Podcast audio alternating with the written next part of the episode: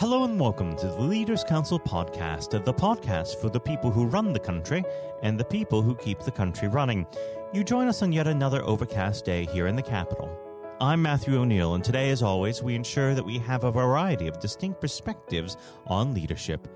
First, we're joined by Robert Ghahremani, founder and chief executive of Mind Over Matter Fitness, a company dedicated to helping people achieve their desired level of fitness despite their level of ability or disability. Robert, hello. Hi there. Thank you for coming on the program today. Now, normally we would go straight over to, to the uh, subject of leadership, uh, but considering the ongoing COVID outbreak, uh, I'd be remiss if I didn't ask you. Uh, you're in a business that usually is in quite close contact with uh, your clients. Uh, I'd imagine that this has been a very difficult time. How has the COVID outbreak affected you? Uh, it's affected uh, myself and my clients uh, quite dramatically, as it has, I guess, the entire nation. Um, in terms of the business perspective, um, I've been shielding myself for 14 weeks now. Mm-hmm. Um, due to my disability, I'm high risk, um, and with a lot of my clients having disabilities too, they also fall under the high risk category. Um, so we've had to get pretty creative when it comes to helping them continue training without the access to gyms. Um, but yeah, it's, uh, it's definitely affected us for the worst over the last 14 weeks. Now, of course, uh, when people are eventually able to return uh, to the gym, it will be a very different uh, gymnasium experience than they had uh, before. Uh, what sort of measures do you see coming into place to protect both yourselves and your clients within that environment? So over at the gym where we work out at Pure Gym here in Nottingham, um, I know that they're looking at potentially putting plexi screens uh, between equipment. Um, changing the layout of the gym has been uh, crucial in the, the, the, talks as well prior to opening, where we're looking to make sure that social distancing is adhered to um, by making sure that each machine is around two meters apart from one another. Um, and then obviously we've got things like uh, wipes, antibacterial wipes, uh, and and other equipment to be able to wipe down the equipment as regularly as possible for the members. Um, so yeah, so I think we, we're putting in as many measures as possible to make sure that the environment is as safe as possible for everybody. Now, of course, you are in a very specialized sector of the fitness industry. If you wouldn't mind enlightening uh, our listeners with a bit of a background. Yeah, so um, myself, I was involved in a car accident at the age of 10 months old, which left me paralyzed from my armpits down. So I've got no conscious muscle control below my armpits. Um, despite that, my, my life, I guess, has taken me to, to getting involved in physical activity uh, every step of the way. Um, and my biggest desire has been to try and help people in similar situations to myself. Um, so after graduating from university, um, I went into the, the fitness industry, um, earned my personal training qualifications, and that's where my life's essentially taken me. So for me, it's the personal training stuff that I do with people with disabilities and long-term health conditions, and I also do um, sport coaching for basketball and tennis for those that have disabilities too. Um, and I guess one of the biggest challenge when it comes to to physical activity and disability is empowering people to realize that despite their disability, there is still a lot that they can do physically when uh, the light is often shone on them, not that what they're not able to do rather than what they are able to do. Well, the, the gym environment can be a very daunting place for those who are physically able, uh, let alone those with disabilities. Uh, I'd imagine there's a bit of a psychological element in encouraging people into uh, into gyms. How do you uh, surpass this? Um, I think it's, it's, that whole idea of empowerment is the biggest thing. Um, it's like you said, whether you've got a disability or not, the gym can be quite an intimidating place. And, and when you have a disability, one, uh, one of the most important things is actually getting into the gym in the first place. As that, that journey before you even get into the gym is often quite harder than when you are actually in the gym, whether that be access into the gym or how you get to the gym via transport? Have you got the transport to be able to get down there? Um, and also realizing that if you are going to a gym, are you able to make the full use out of the facilities that are there? Because obviously, if you have a physical disability, um, you might not be able to use all of the machines. I mean, you know, if you can't use your legs like myself, then that's already half the equipment out of the question anyway. So it's like, how do you adapt your environment to be able to progress your own goals? Of course. Now, um, when it comes to uh, working out at home during this quarantine period, I know that quite a lot of people's waistlines are expanding uh, because it's less of a distance to one's uh, refrigerator. Uh, what little suggestions could you have uh, for people at this time when they're living more sedentary lives? Um, so I guess the first thing is making sure that you, you stick to your routine of, you know, making sure that you're getting up, you're getting dressed and, you know, doing those little bits and bobs to stay active throughout the day. Um, try to stay active for at least an hour a day if you can, um, using household items. So um, I did actually do a, a, mini video series where I showed, um, you know, how you can make use of a broom or, you know, a mop handle or something like that. And then, you know, tins of beans and all those kind of things to, to create your own weights at home and, and motions that you can do if you have limited uh, mobility um, to keep active. Well, it is a very interesting time for everyone, and uh, hopefully, we'll all be able to fit into our non elasticated trousers when this is over. Um, each week on the podcast, we have a topical in focus question. This week, it relates to the recent forced removal of the Edward Colston statue in Bristol. Uh, now, the question of the week is Is it ever appropriate to remove a historical statue? Um, I think it depends what the motives are to doing that. So, obviously, with the Ed- Edward Colston statue being removed, obviously, it, it, it goes so much deeper in terms of you know what he stood for and what he actually did. Um, and there's obviously going to be arguments on both sides in terms of you know his slave trading and what he did, and should you have a monument to somebody um, who who did all those kind of you know, I guess bad when it comes to the slave slave trading area. Um, but then obviously he did do a lot of good at the same time. Um, so I can see the arguments from both sides. Um, so, but at the same time, I think you have to own the history that the country had. Whether you, you can't just teach the good bits, you have to teach the bad bits about mm. that person as well. So if the statue is there, then you have to, you know, hold your hands up and, and shine a light and educate people on, you know, not just the good things he did, but the bad as well. Was it appropriate the way in which the statue was removed? Uh, that's a big question. Um, like probably not. Like in terms of like vandalism and, and, and taking it in, into your own hands. Like I mean, I, I, wouldn't condone those kind of behaviors, but then at the same time, you, you see that there's been petitions for that to be taken down. I guess lawfully for for many many years.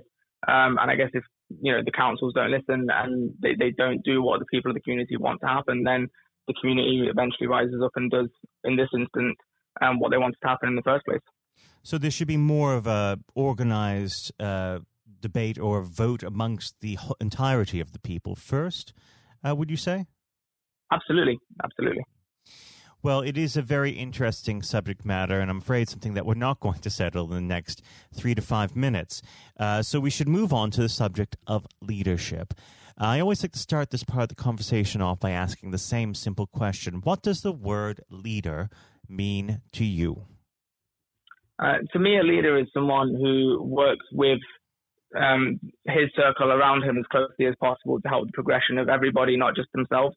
Um, for me, a leader is someone that's you know on the front line with people, um, you know, leading by example, not just giving orders and and you know telling people what to do is, being out there and, and supporting one another as best as possible. And how would you describe your personal leadership style? Um, for me, it's I think empathy is my my biggest um, character trait. is something that you know I've been blessed with um, in the sense where you know I, I try to understand everybody's perspective um, and everybody's viewpoint um, before making any decisions. Um, so for me, my leadership style is, is trying to understand first and foremost where you know, people's um, feelings are coming from and, and, and why they're acting in the way that they are acting before then helping them deal with the situation. I think for me, um, you know, having my disability from such a young age, you, you learn to be patient. You see the world in a different view where, you know, just going to the shops, there's going to be obstacles in the way, you know, the simplest task, getting dressed in the morning, there's going to be obstacles in the way and you have to adapt as best as possible.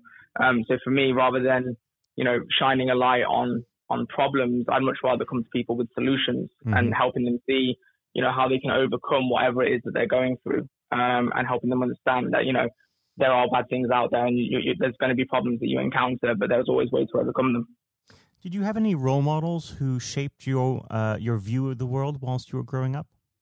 Uh, I didn't actually. I remember when I was doing my GCSE English language paper, the question was, can you write about your role model? Uh, and I remember sitting there not really having one. And to this day, I've not really had I guess, a role model. Um, I think for me, it's always been, you know, this is the the life that you you're living. This is the hand that you're dealt. You're just going to have to make the best out of it as you can. Perseverance, as it were.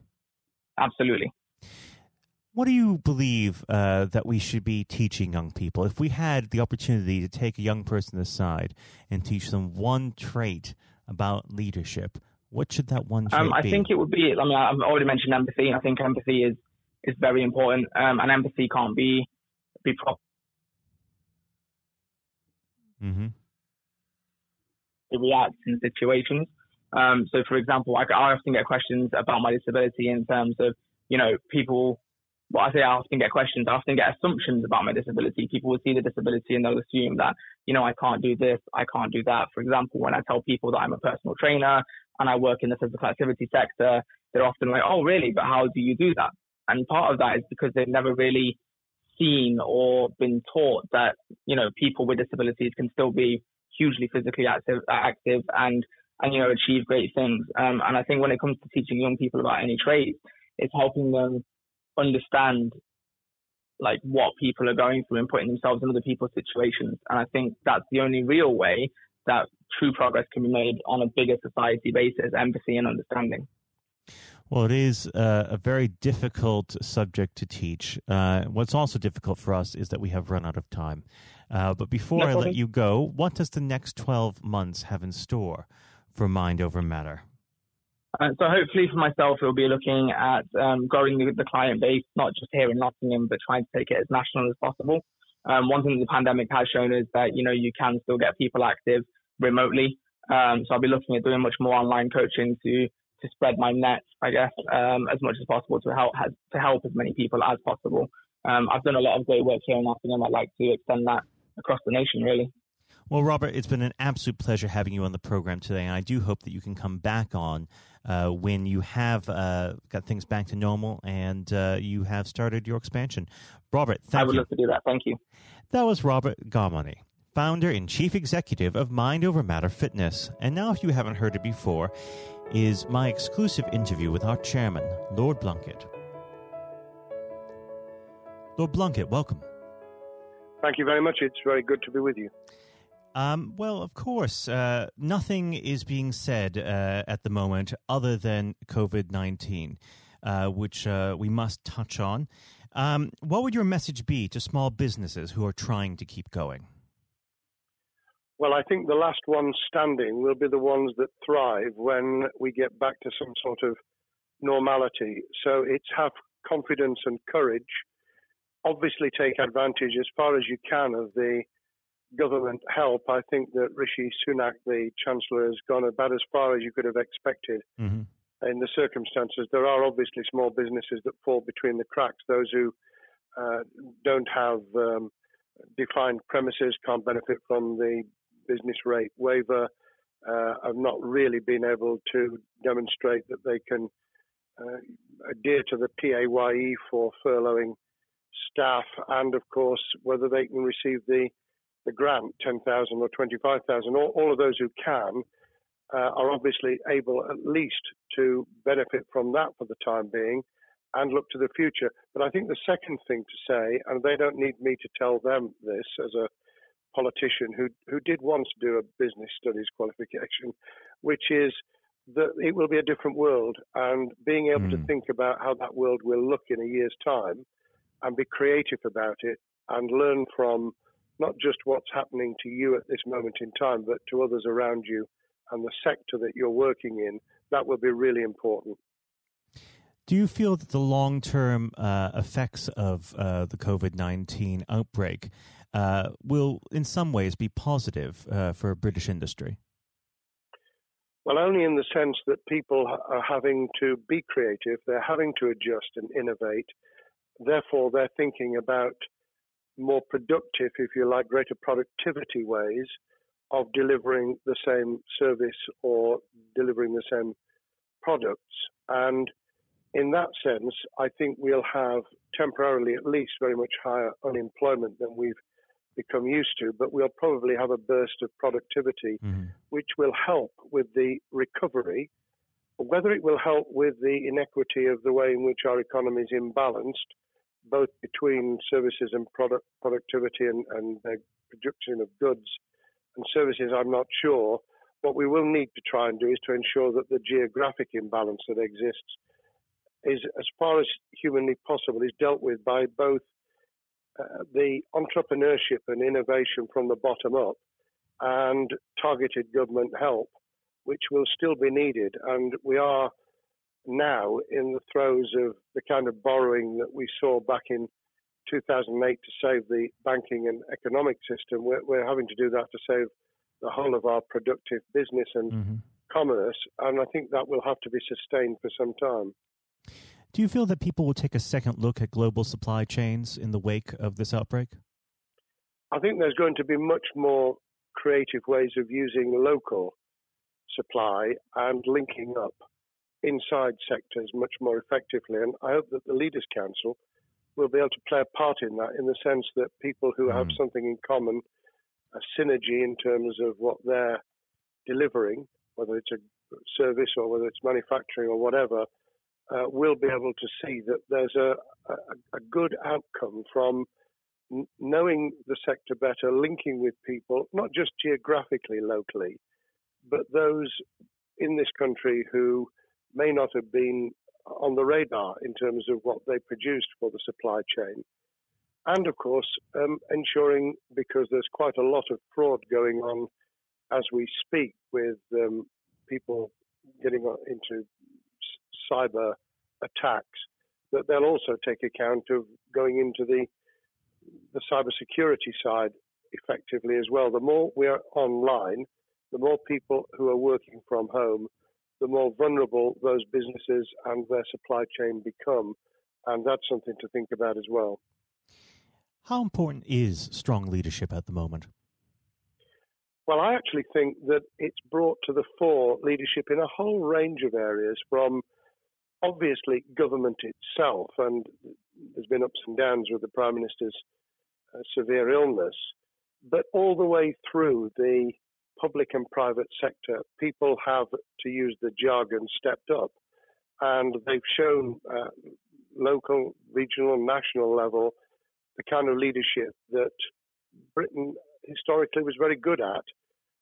Regrettably, we've not seen, seen the same on the international scene for mm. all kinds of reasons, uh, but maybe we will in future. So I think out of this will come experience of people who have seen an opportunity to do good, as well as seen an opportunity to provide a good uh, a service or goods, uh, including, for instance, shortages uh, for the health and social care uh, system, um, the food chain, and the like. Uh, but also, I think, in terms of seeing the, the synergy between the private and the voluntary sector and using people's uh, commitment to each other in a very positive way. I, am not sentimental about this. Things will revert. Mm-hmm. But actually, I think there's a, a kind of moment of moral judgment of people feeling that they've got a role to play outside the immediate survival that they're engaged in. And if we can hang on to a little bit of that social responsibility, that will be a very positive outcome. Absolutely. Now, what's your broad view of how the government is responding to this? Are you broadly supportive of their measures? Well, it may surprise people to hear that, that, I have been very supportive. Of course, there's been legitimate criticisms about the speed of response on protective equipment and on issues relating to testing. But my own view is very similar to the challenge that was made to the Prime Minister of Italy when people said, why didn't you close Italy down faster? And he said, a fortnight before we did it, I would have been considered to be a madman and nobody would have agreed to do it mm. if I'd tried to move too quickly. And I, I, think that's something that we need to reflect on here in the UK. We, we may have seen the signals elsewhere uh, across the world and taken them more seriously at the time. Hindsight is a wonderful thing, but as someone who's a, had his life in uh, the opposite uh, political party to the, the present government, I think that with some hiccups and mistakes, they've not done a bad job in what has been incredibly difficult circumstances. And you're absolutely right. In a in a liberal uh, democracy that we live in, it's it's very difficult for people to swallow orders given to them from government. Um, well, the the UK and um, and the US, and to some extent to the Scandinavian countries, have a very different interest, uh, history, and, and therefore interest in maintaining the freedom to decide and the persuasion and mm. consent that's required. Uh, those countries that have experienced one way or another totalitarianism over the last century have a slightly different way of coming at this. Mm. I don't want to exaggerate it, but I think that that's why getting the balance right of getting people to go along with what you want them to do in their interests as well as the nation as a whole is a sensible, proportional balance. And I think we now need to adjust to the coming out of the crisis gradually, uh, readjusting to recovery uh, in the same way. Now, something you've mentioned recently on this balance is uh, the police overreach in the enforcement of the COVID 19 uh, structures that have been put in place. What have they done right, and where have they gone too far? Well, I think that they were interpreting what was not necessarily as clear advice as it might have been for all kinds of reasons, because people were feeling their way. I think what's come out of it has been uh, a demonstration by local police services in some parts of the country that they could get people to do what was needed without the heavy hand of drones overhead mm. or people being told that they you know shouldn't be walking in the street because this was all about self isolation, not incarceration. It was about getting people not to pass the infection on to each other and therefore to provide distance rather than to make our lives a misery. Those police services that adopted that policing by consent and chivying people along did really well. Those who went over the top, I think, soon got a very substantial pushback. And one of the strengths of our democracy is that you could have that debate. People could say, I'm terribly sorry, we, we think the police force in our area has gone over the top. And that in itself is a constraint and uh, a readjustment. That, that's another strength of um, living in a country where you can have opinions and express them without actually being thought to be a fool. Now, of course, uh, the government has faced criticism uh, that they were slow to react, uh, and Boris Johnson wasn't present at the early COVID 19 COBRA meetings. Now, uh, number 10 has claimed that this is normal practice. Uh, the health secretary often chairs COBRA meetings uh, related to health. does this tally with your experience as a Secretary of State, or would you have expected the PM to be more hands on during the initial stages? I think different prime ministers do have a very different style. And Boris's style, which I think will now be considerably adjusted, was very swashbuckling. In some senses, delegating is a good thing, uh, as every leader of every business or public service knows. Those who try to pull too much into themselves end up with a massive bottleneck, uh, great uh, failure of trust and the inability of people to show what they're worth and to, to demonstrate their capability. So I, I, I'd be very wary of jumping in and saying he was wrong to delegate the essential Cobra meetings. What I was surprised about was that he didn't um, chair the first couple because mm-hmm. my experience with Tony Blair for the eight years I was in cabinet was that Tony was a great delegator, but he would get a grip to begin with, watch what the difficulties were, and then give people direction and confidence to be able to get on with it. So looking back, I think Boris himself probably thinks, God, I wish I'd spotted the signals from elsewhere in the world more rapidly and I'd just been there.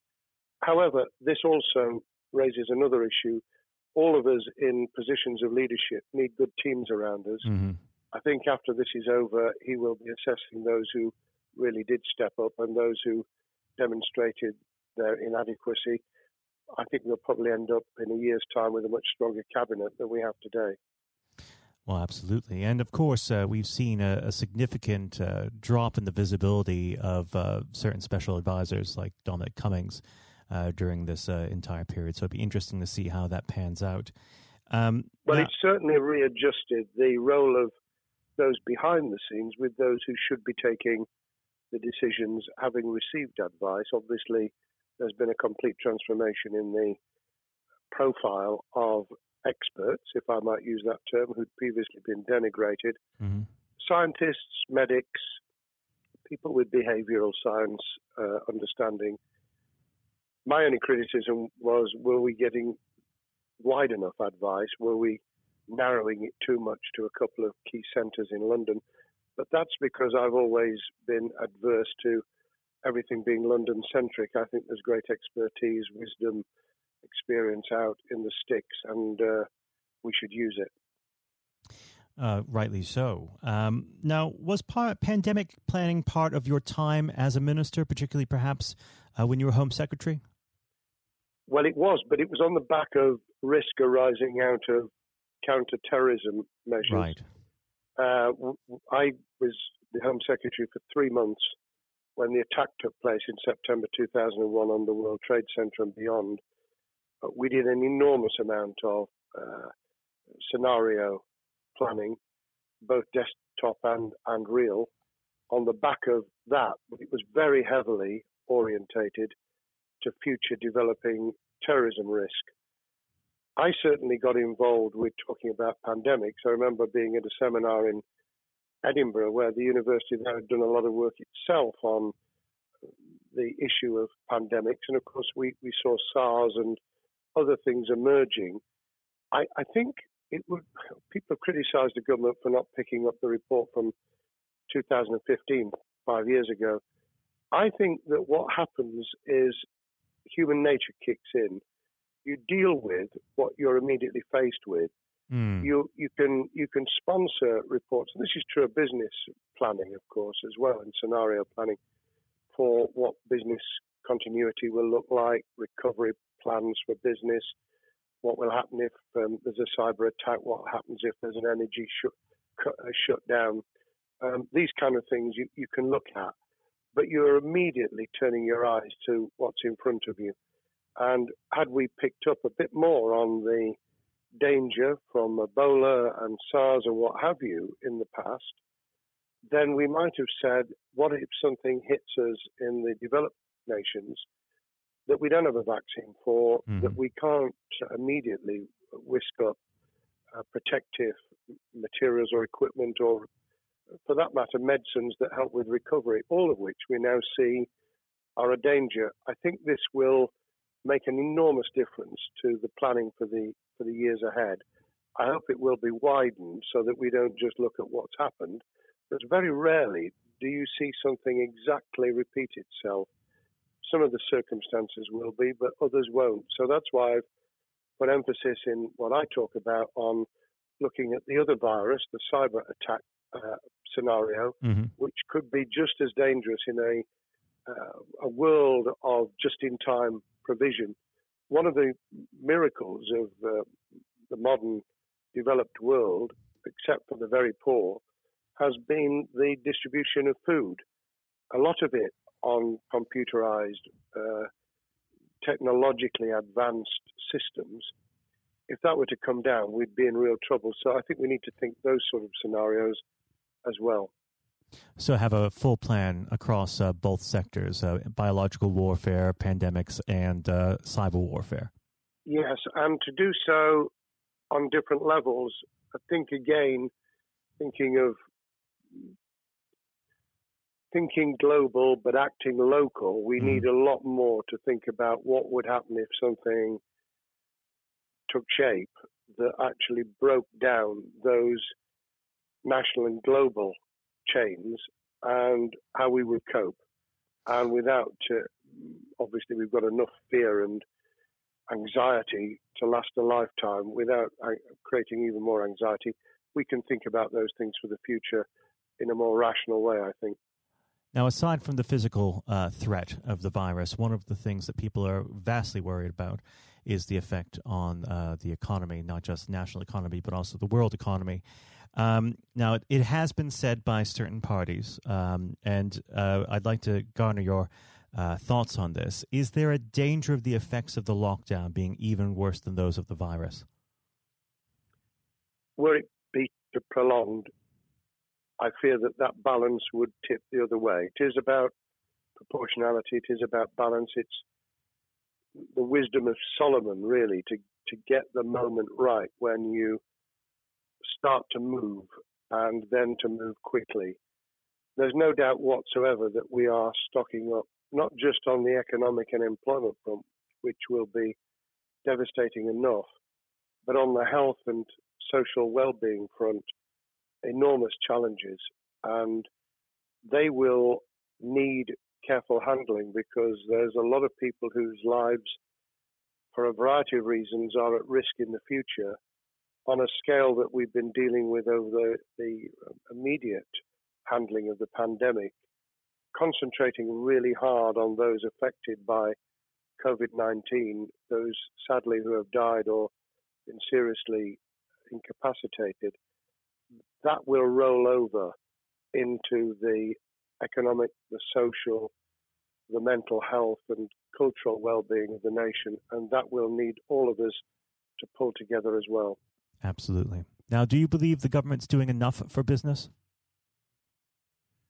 I think that the speed of reaction once the scale of the pandemic was clear was very good. I've praised Rishi Sunak for his action. Uh, remember, a chancellor who only just come into office was planning to deliver the budget in the middle of March and has had three, at least three equivalent budgets since.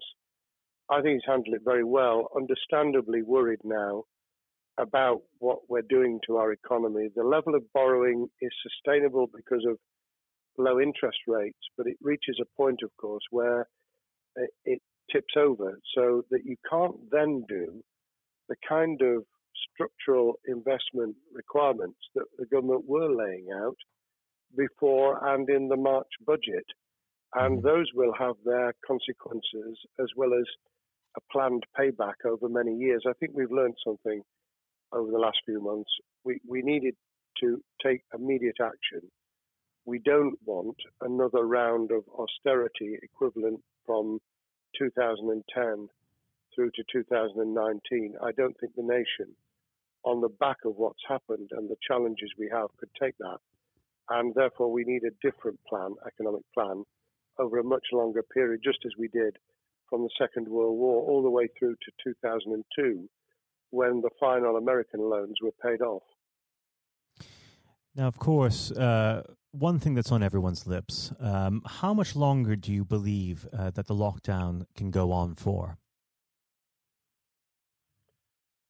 I believe that we need to be substantially back in action as an economy in June this obviously is led in terms of places where people would meet in large numbers, having to uh, adjust to the fact that it will be longer for them. And sadly, that will involve business closures. It's why the Chancellor extended the furlough scheme to the end of June. Mm-hmm. But unless we, we get things moving in June, I think we'll run into the summer where all kinds of services and industries will have a chain reaction effect. And what happens with one will then have a major impact on another. And then you get the skittle effect where things get knocked down that you hadn't perceived were going to be affected. So I very much, if I were in government, and I always think of things in that context, what would I do if I were in government?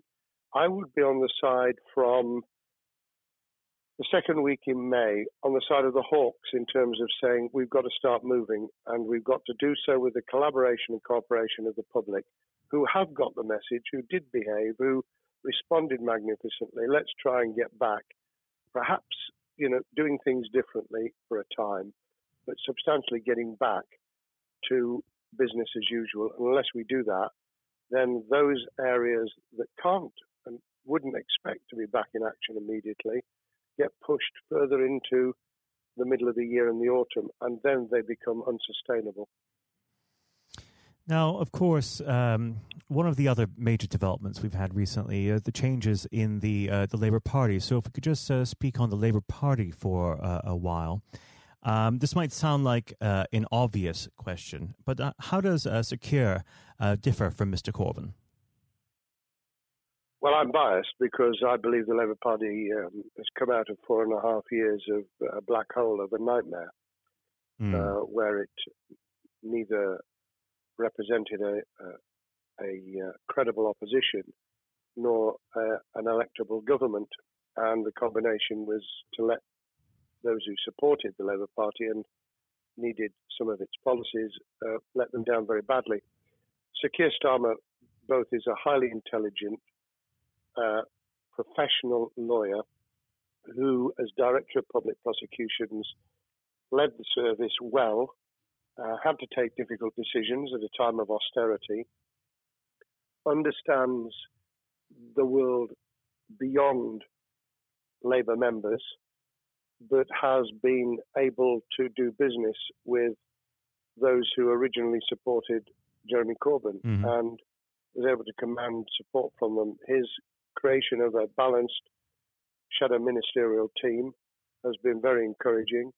Um, I, I, supported Lisa Nandy, who he's made shadow foreign secretary, because I thought she understood the north of England and um, the uh, the disaffected uh, Labour former Labour voters. But I believe that Sir has taken on board those who have something really sensible to offer, and I believe he will be both a, a great leader of the opposition. More importantly, he will then present himself as a credible alternative prime minister. And all governments need an alternative government at their shoulder Mm. Uh, it was true of us from 97, and it took the Conservatives some time to recover and to get to that position, but they did, and the Labour Party will, and that's crucial for our democracy. All of us need to understand and appreciate that a living, breathing, functioning democracy requires uh, a credible, confident, and uh, in many ways uh, supportable opposition as well as a government that we clearly want to do well because none of us want, as we didn't with the COVID crisis, none of us want the government to fail. We want to see our economy recover. We want our social well-being to t- be taken into account. We want to overcome deep-seated inequality and poverty, and we want to do it with enterprise and entrepreneurship and business playing their role. And that is about leadership nationally, locally in the private and the public sector, people with ideas, with confidence, with the ability to pull teams around them, above all, to have some idea of what it is they want to achieve and a very good idea as to how to achieve it. Now, of course, one of the biggest problems Sir Keir is facing will be tackling the party's anti Semitism problem. Uh, there has been a recent internal report that has been quite damning. Uh, what's your response uh, to that report, and what does Sir Keir need to do in response? Well, there are two reports. One, which is being produced by the Equality and Human Rights Commission, uh, which he will, and has already indicated, will implement in full. The second was a leaked report put together by the supporters of Jeremy Corbyn, 800 pages of private uh, interchanges on social media which he has, uh, Keir Starmer set up an investigation to identify uh, who did it, who leaked it, what the content was, does it have any salience and lessons for us, and where necessary, action will be taken. So I hope that uh, as he moved very quickly to reassure the Jewish community, so he will be able to take the necessary steps to back up that reassurance with the kind of actions that says that this was a blight on a historic great political party that all, us, all of us were ashamed of.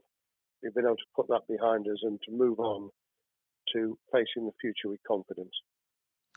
What's the one king, uh, key thing that Sir Keir needs to do to restore Labour as an election winning party?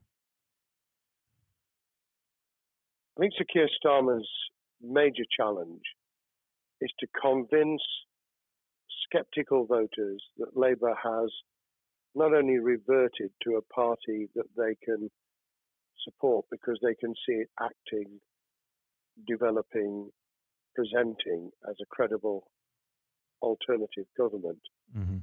but also that the lessons have been learned from the fiasco from 2015 onwards. In other words, there have to be very clear signals of substantial change, not just the right words, not just reassurance that we're not uh, going back to some of the crazier uh, policies, but actually that we've understood why the electorate rejected those policies so substantially in December 2019. If people get that message, they'll understand that the Labour Party has changed, as it did in the 1980s and early 90s, to become the electable government with the greatest majority in historic majority, even greater than 1945, which I was privileged to able to take advantage of in 1997 when I joined the cabinet.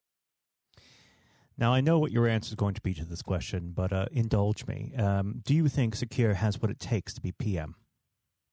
Yes, I do. I think he has the background, he has the experience, he has the professionalism, he has the forensic uh, mindset, and he has the confidence to have put a team around him which will ensure that it will work. And those elements are true of all leaders.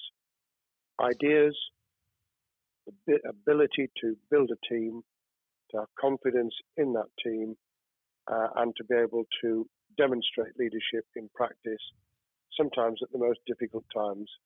And, you know, the Leaders' Council, those sharing their thoughts with uh, uh, the kind of thing that we're doing now uh, with uh, a podcast, but also joining us in linking up in that network of people who can support and help each other and learn from mm-hmm. each other.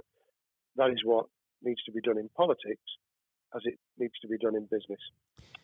Thank well, you very much indeed, Matthew. Well, really thank you for coming on the uh, the program. It's been a, an absolute pleasure, and I look forward to speaking with you again. Thank you very much, and good luck to all those listening in what has been a nightmare scenario. Good luck for the future. Have courage, have confidence, and yes, listen to those who know more about business than I ever will. Thank you, Lord Blunkett. Thank you. This has been the Leaders Council podcast. Thank you for celebrating excellence in leadership with us. I have been your host, Matthew O'Neill. Until next time, goodbye. Thank you for listening to our podcast. The views expressed within the podcast do not reflect the views of the Leaders Council of Great Britain and Northern Ireland, its parent company, or subsidiaries, members of staff, other guests, or any other person therein associated.